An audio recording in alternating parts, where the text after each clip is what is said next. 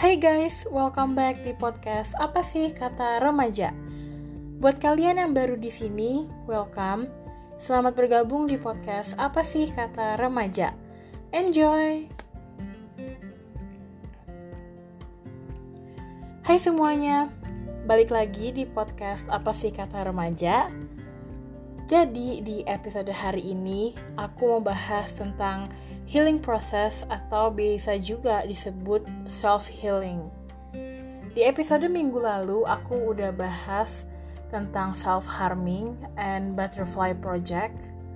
Dan kalau kalian udah denger di episode minggu lalu aku bahas tentang apa sih itu self harming, uh, kenapa kok orang bisa self harming, terus um, ada istilah butterfly project. Apa sih butterfly project itu?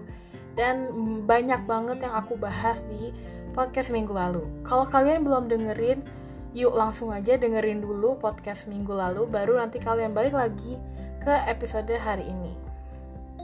Nah di episode hari ini kita mau ngomongin healing process atau biasa juga disebut dengan self healing apa sih healing proses itu gitu ya. Mungkin beberapa dari kalian masih um, asing tentang healing proses atau self healing jadi healing proses itu menurut aku adalah proses penyembuhan akibat uh, luka batin gitu ya.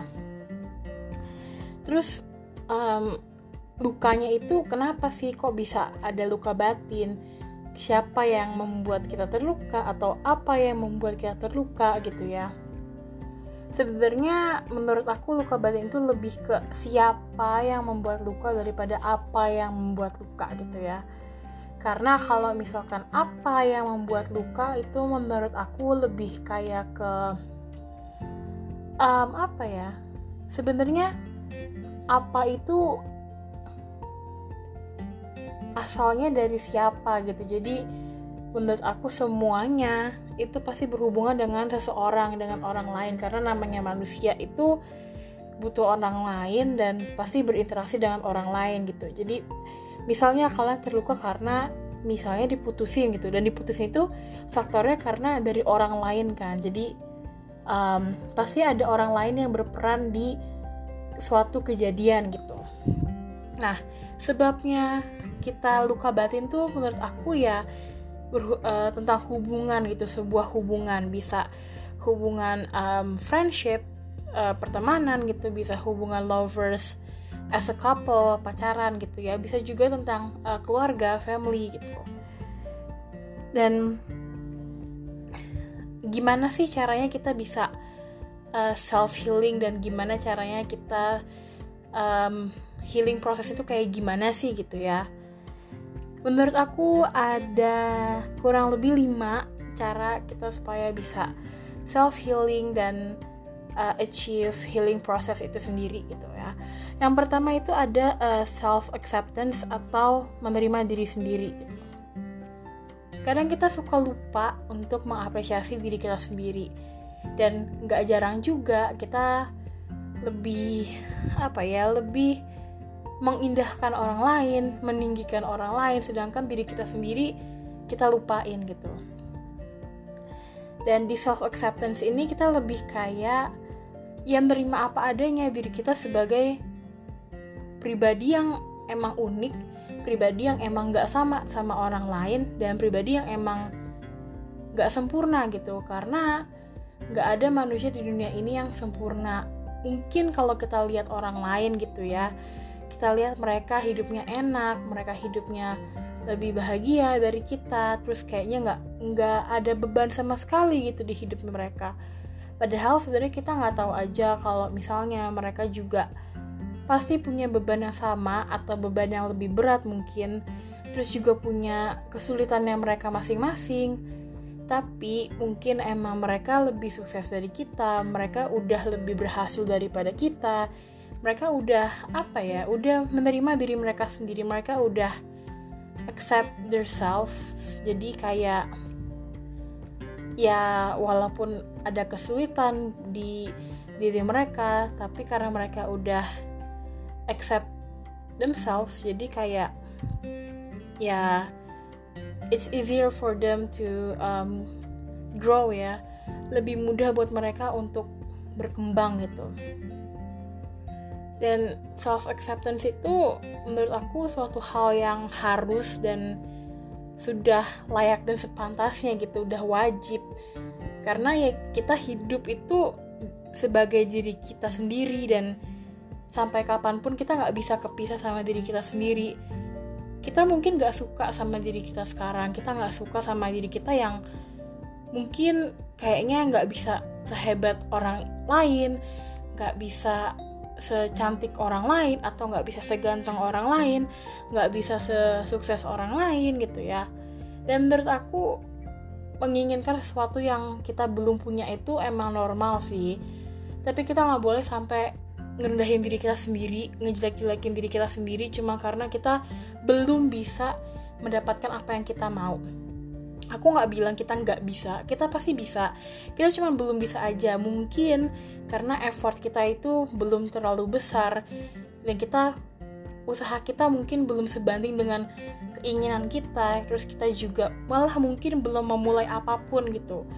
Jadi instead of insecure sama pencapaian orang lain instead of insecure sama orang lain lah gitu lebih baik kita um, lihat ke diri kita dulu sendiri kayak gimana sih kita itu? Apakah kita udah berjuang? Apakah kita udah berusaha? Apakah effort yang kita kasih untuk uh, berjuang menuju apa yang kita mau itu udah cukup atau belum? Atau mungkin kita belum beranjak sama sekali? Jadi lebih baik fokus ke diri kita sendiri supaya kita bisa tahu apa yang kurang di diri kita, apa yang harus kita kembangin lagi, apa yang harus kita pertahankan, apa yang harus kita hilangkan supaya kita bisa grow juga dan bisa gapai apa yang kita mau gitu. Terus yang kedua ada memaafkan diri sendiri. Nggak jarang dan mungkin sering banget orang-orang itu nyalahin diri mereka sendiri. Mungkin karena um, ada masalah di suatu hubungan dan mereka nyalahin diri mereka sendiri. Terus ada kesalahan di apa pun itulah yang kita salahin pasti diri kita sendiri. Kita pasti mikir kok aku begini ya? Kok aku nggak bisa begitu ya? Coba kalau dulu aku nggak begini. Coba kalau dulu aku gini aja. Dan penyesalan lain-lainnya lah banyak banget gitu ya. Gampang buat kita untuk nyalahin diri kita sendiri tapi kadang kita susah untuk buka mata kita kalau ada orang lain gitu loh. Ada orang lain yang berpartisipasi di setiap kegiatan kita, setiap rutinitas kita dan kita nggak bisa nyalahin diri kita sepenuhnya 100% dan aku nggak bilang kalau kita harus nyalahin orang lain ya karena yang namanya hubungan relationship di society di masyarakat dan di kehidupan mana pun lah dan itu pasti hubungan itu terjalin karena ya adanya dua pribadi gitu. Dan kalaupun ada kesalahan menurut aku ya salah dua-duanya. Dari kita salah dari dia salah dan itu bukan hal yang hal yang baru. Itu bukan hal yang gimana gitu ya. Tapi emang normalnya kayak begitu gitu. Jadi setiap ada kesalahan setiap ada sesuatu lah itu pasti yang terlibat ya. Kita dan dia aku dan kamu. Dan nggak nggak apa ya nggak nggak enak aja gitu kalau misalkan kita menyesal terus kita benci sama diri kita sendiri cuma karena kesalahan itu gitu. Mungkin kita ngerasa bersalah mungkin kita juga ngerasa kalau ada hal yang bisa kita lakuin saat itu untuk apa ya ngerubah kejadian gitu. Tapi kita nggak bisa turn back time gitu kita nggak bisa ngulang waktu dan percuma nyesel karena ya apa yang udah terjadi ya udah terjadi gitu. Jadi mendingan gak usah nyesel gak usah um, ngebenci diri sendiri karena hal yang kita nggak lakuin itu gitu. Lebih baik ya kita bikin hal yang kesalahan itu gitu. Jadi pelajaran untuk kita selanjutnya supaya kita nggak ngelakuin kesalahan yang sama supaya kita bisa ngelakuin hal yang benar supaya kita bisa ya improve diri kita lah gitu. Terus yang ketiga itu ada uh, bikin to do list gitu ya. List yang mau kita lakuin hari itu ini ada hubungannya sama uh, journaling, bullet journaling dan lain-lain lah kalau kalian pernah dengar tentang journaling itu gitu ya. To-do list itu lebih kayak ke kalian ngelis aja hal apa aja sih yang mau kalian lakuin hari itu. Misalnya kalian mau ngerapiin tempat tidur, terus kalian mau nyuci baju, terus kalian mau pergi ke suatu tempat, kalian mau ngobrol sama si ini gitu kelihatannya simple sederhana banget dan mungkin kayak ah ngapain sih begituan doang? Kan nggak penting gitu ya. Emang kelihatannya simple banget sih kelihatannya nggak rumit sama sekali dan kelihatannya pun kayak nggak ngefek apa-apa gitu. Tapi apa yang aku rasain dari uh, being bikin to do list ini kayak lebih jadi teratur aja sih hidupnya. Kayak kita tahu kita mau ngapain dan kita jadi lebih semangat untuk uh, lebih produktif aja hari itu. Karena kayak ya karena kayak kita udah ngeplan mau ngapain aja apa aja yang harus kita lakuin apa aja yang harus kita um, beli gitu misalnya. Uh, kita harus ke mana aja. Jadi aku lebih ngerasa kayak kalau kita bikin to do list itu lebih teratur aja. Dan kalau misalnya kalian kayak tipe orang yang um, gampang sedih atau gampang marah atau gampang uh, breakdown gitu bikin to do list menurut aku uh, ngebantu banget supaya kita lebih fokus ke positif um, positive sides of ourselves dan dan negative sides gitu. Jadi kita lebih fokus ke sisi positif kita gitu daripada ke sisi negatif kita. Dan aku sih rekomend banget um, bikin to do list ini setiap hari or at least kalau misalkan baru mulai mungkin ya kalau kalian inget aja nggak apa-apa kalau kalian lagi mau aja nggak apa-apa. Karena lama-lama pasti kayak kalau udah seneng kalau udah enjoy itu pasti kalian jadi rutin bikin setiap hari. Dan trust me itu uh, apa ya you will feel amazing gitu Terus yang keempat adalah um, self care routine. Ini yang paling aku suka dari healing process atau self healing. Aku baru mulai self care routine itu tahun 2020, pertengahan tahun 2020, hampir ke akhir-akhir 2020 sih. Tahun-tahun sebelumnya aku nggak pernah yang namanya self care routine gitu ya. Nah self care routine itu tuh apa sih gitu? Self care rutin itu uh, rutinitas yang kita kayak uh, pampering ourselves, manjain diri kita sendiri gitu. Mungkin kita bisa ada uh, satu hari kita manjain diri kita sendiri atau seminggu gitu ya. Kalau aku sih biasanya satu hari.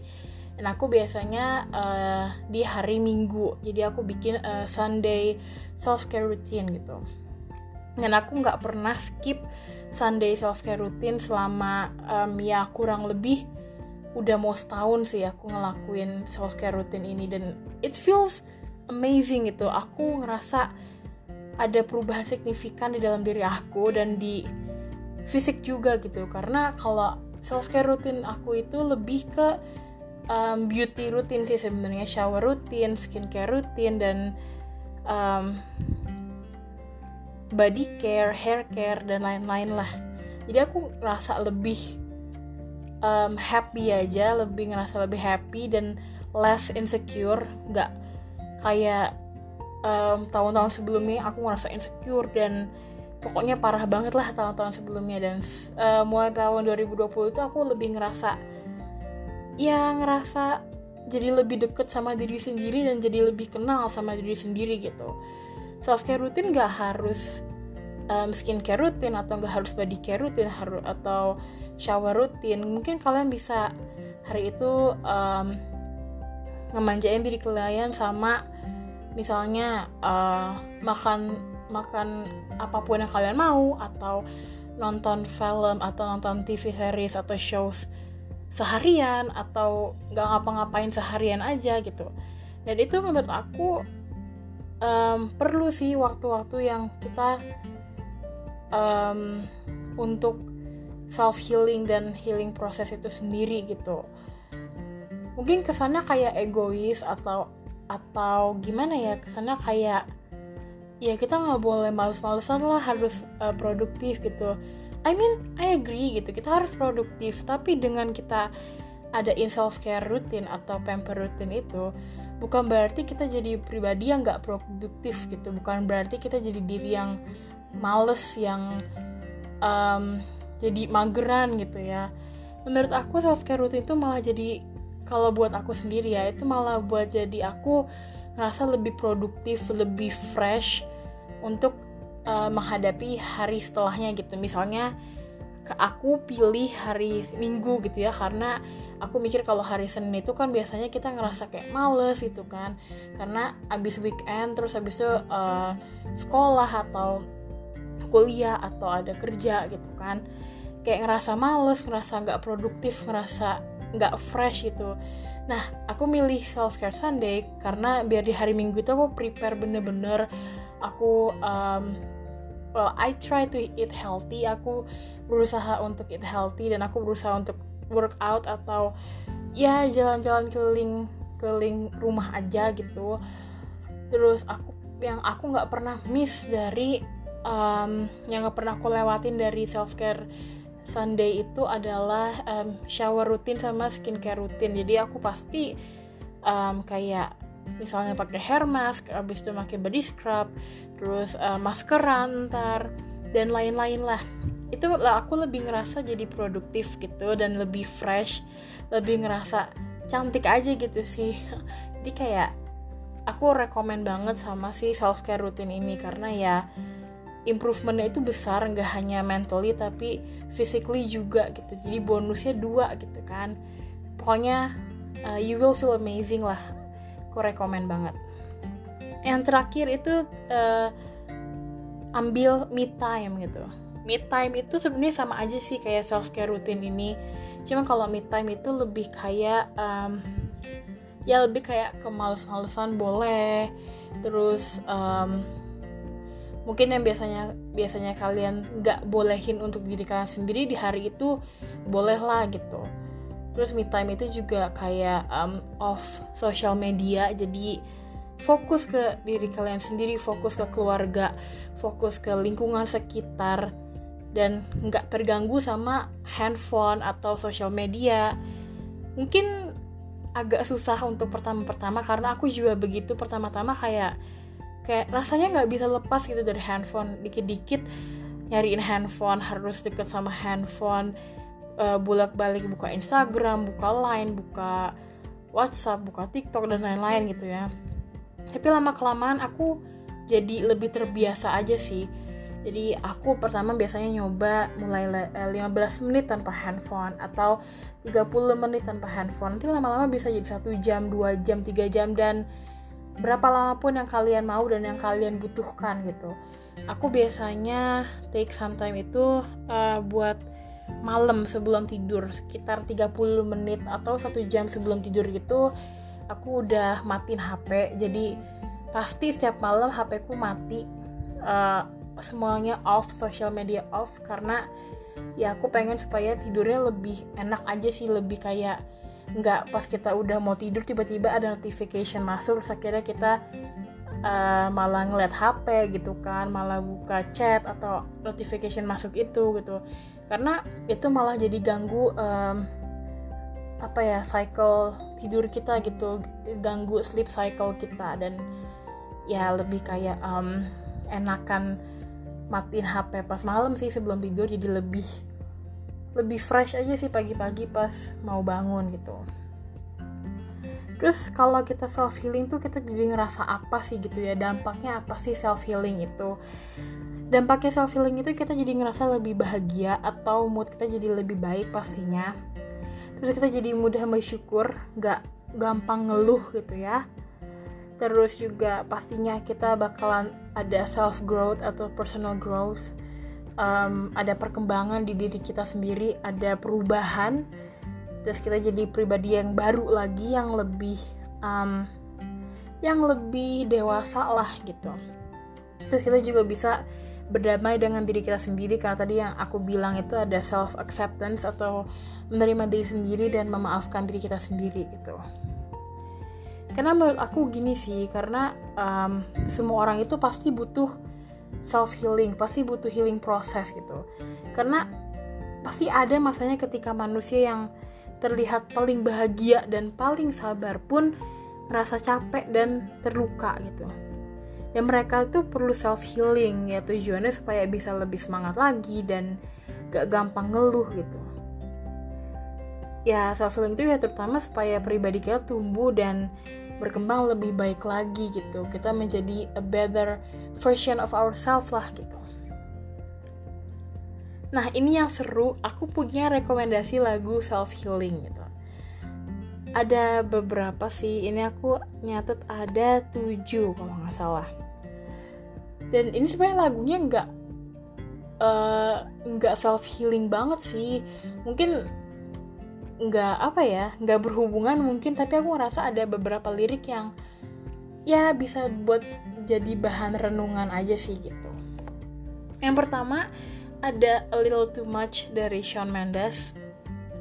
Itu lagunya enak banget lagunya lagu lamanya Shawn dan itu kayak um, di refnya itu liriknya ada kayak kita jadi sadar aja sih gitu. Dan relatable banget buat aku. Jadi aku recommend a little too much dari Shawn Mendes untuk self healing yang kedua uh, Godspeed dari Frank Ocean. Ini kalau Godspeed lebih kayak lagu kalau misalkan abis putus gitu ya. Ini pas banget banget pas pokoknya. Godspeed dari Frank Ocean. Yang ketiga ada Love Myself dari Hailey Steinfeld. Siapa sih yang nggak tahu lagu yang Love Myself ini dari Hailey Steinfeld pasti kayaknya semua orang tahu sih lagu ini. Karena kayak ya dari judulnya aja gitu Love Myself. Dan ya aku nggak perlu ngomong panjang-panjang lagi karena ngertilah pasti kayak gimana lagunya. Yang keempat ada Nothing to Regret dari Robinson. Ini lagunya sebenarnya lebih kayak bikin semangat aja sih bikin ngerasa jadi kayak oke okay, ayo kita bisa gitu ya dari judulnya aja nothing to regret gitu kan. Nggak ada kata untuk nyesel nggak ada waktu untuk nyesel gitu. Jadi kayak pokoknya lagu ini pas aja sih gitu. Terus yang kelima itu ada Scars to Your Beautiful dari Alessia Cara.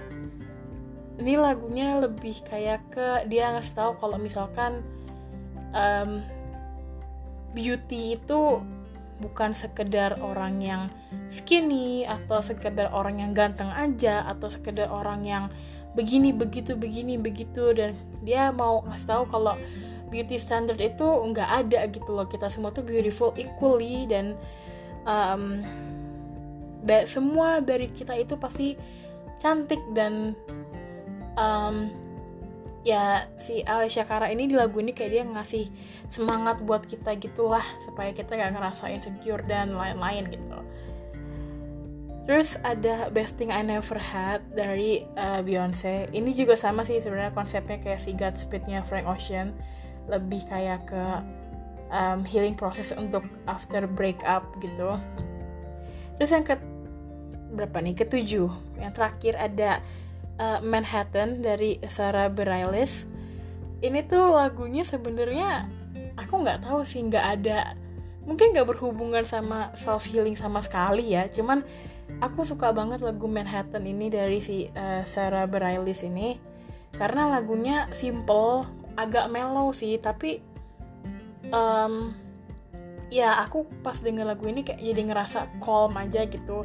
Cocok banget buat kalian yang kayak lagi ngerasa capek atau lagi pengen uh, cool down sebentar bisa pakai lagu Manhattan dari Sarah Bareilles ini.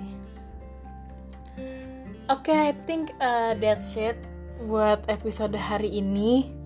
Thank you for listening. Jangan lupa follow podcast apa sih kata remaja. Enjoy your weekend and I'll see you next Saturday. Bye.